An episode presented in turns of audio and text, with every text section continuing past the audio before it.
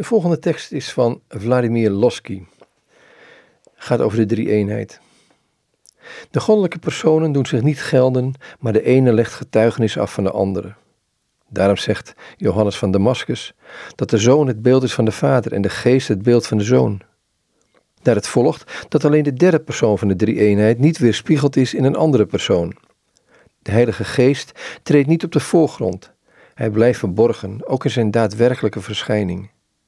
De Heilige Geest is de hoogste zalving van Christus en van alle christenen die geroepen zijn om met Hem te regeren in de tijd die komt.